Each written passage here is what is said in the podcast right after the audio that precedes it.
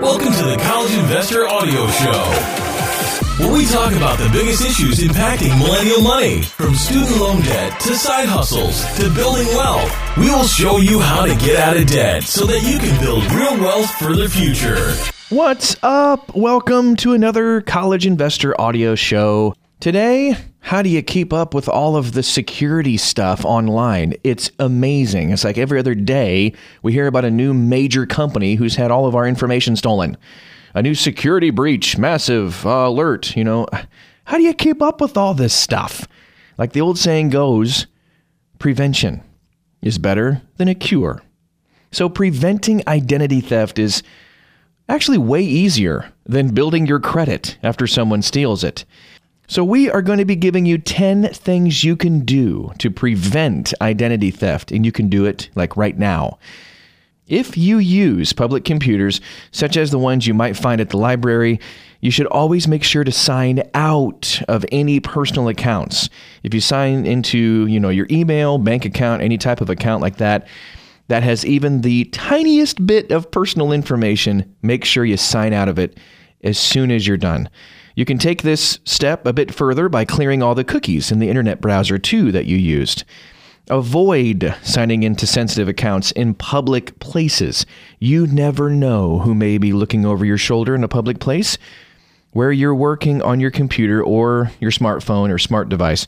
If you absolutely need to sign on to sensitive accounts in a public place, you can use a privacy screen protector or avoid signing into the account altogether. You can also do this. Use double authentication. I've started to do this on a lot of my accounts.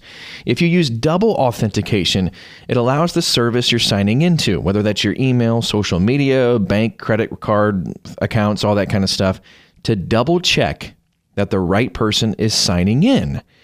Now, double authentication really helpful when you sign in when the sign in is coming from a different location or maybe a different device that has never been used to sign into that particular account. I highly recommend you set up double authentication on every sensitive account you have, every one of them. This way, even if someone has your password, double authentication could prevent them from gaining access to your account. And it also sends you an email alert or a notification if that's happening too. Using public Wi Fi, ugh, man. Hackers and identity thieves can steal your information if you're logged onto a public Wi Fi system. Thus, if you tend to sign on to some of those sensitive accounts I mentioned earlier, it's always important to either not sign into them at all on a public network or immediately sign out. it's, it's, like as soon as you sign in, basically. Or you could also sign up for a VPN. That's a virtual private network service. And this is cool because it blocks hackers from getting your information when you're on a public Wi Fi network. Avoid this. Avoid giving out pertinent information to people who call and ask for it. Yikes. If you live in the US, you robocalls are very popular. People who say they're calling from like the IRS or your student loan officer. Oh my goodness, you're not alone. I get three a day. It's incredible. According to MarketWatch, spam calls rose from 3.7% in 2017 to 29.2% in 2018, and that number is expected to be even higher this year. Of course, not surprising at all. It's higher for me, at least. And here's what these spam calls typically look like. Uh, you get a call from somebody who claims they work for the IRS. and Sometimes they sound American, sometimes they don't. Mostly not. Whatever the case may be, please realize that the IRS will never call you about an issue on your phone. If there is a real problem with your tax records, you'll get a letter from the IRS. It will be legit. They might then go on to mention your name and ask if they could verify your social security number and address. Never ever give that number out, then they'll go on to, you know, issue a threat and will mention that the police or the FBI will be arresting you in the next 24 hours if you don't do what they ask.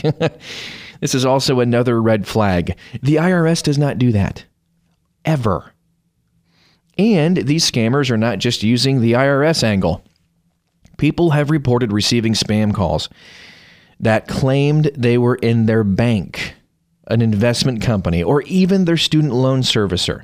The rule of thumb here is this Never give out your personal information to anyone who is asking for it over the phone with or without threats. Just hang up. Hang up on them.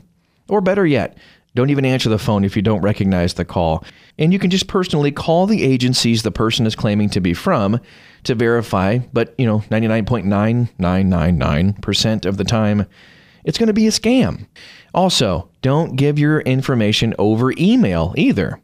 Email phishing scams are just as real and bad as the phone call scams we've been getting. Avoid giving out personal information here too. Check your credit report at least once a year.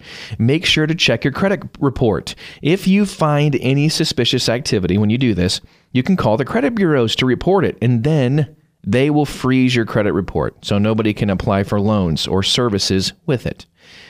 Don't carry your social security card around in your wallet. I was told this when I was a kid. like my parents would always say this to me. This simple rule could save you a world of pain. Store your social security card in a safe place at home instead of carrying it around in your wallet. This way, if you lose your wallet, you won't lose this crucial piece of information. Handle your mail with care is another way to do this.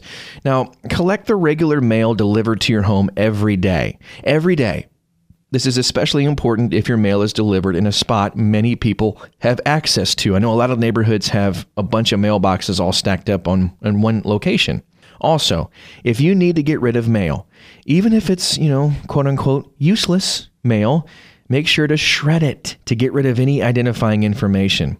If you don't have a shredder, you can just tear it up and put some pieces in one trash can and some in another. I know it sounds crazy, but people are desperate. They will dig around in the trash and put together those pieces to steal your information. No joke. Another thing you can do is install firewalls and virus protection software on your computer. if you haven't already done this, do it now. Don't wait. Just right now. Hit pause on the podcast and get your antivirus software. Also, change account verification questions frequently.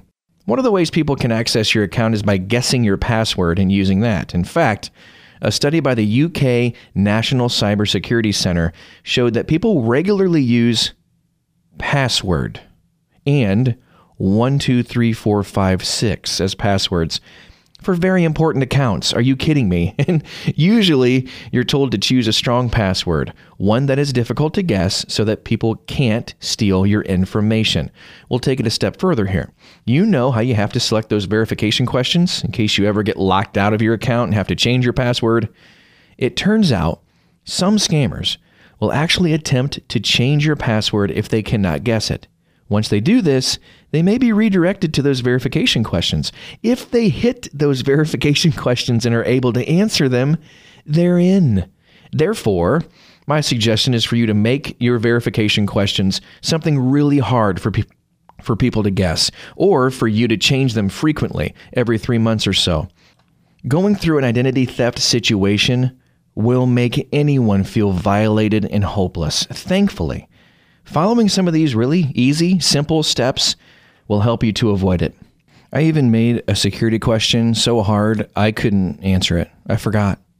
What was the name of my first pet? I still can't remember. What would I have chosen? I don't know. It's a mystery forever, but I called my bank. They helped me out. So they believed that it was actually me.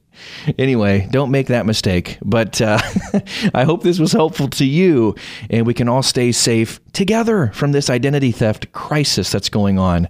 You don't need to be a victim. We can prevent it together. If you need some more tips, some more help doing this, please visit us, thecollegeinvestor.com.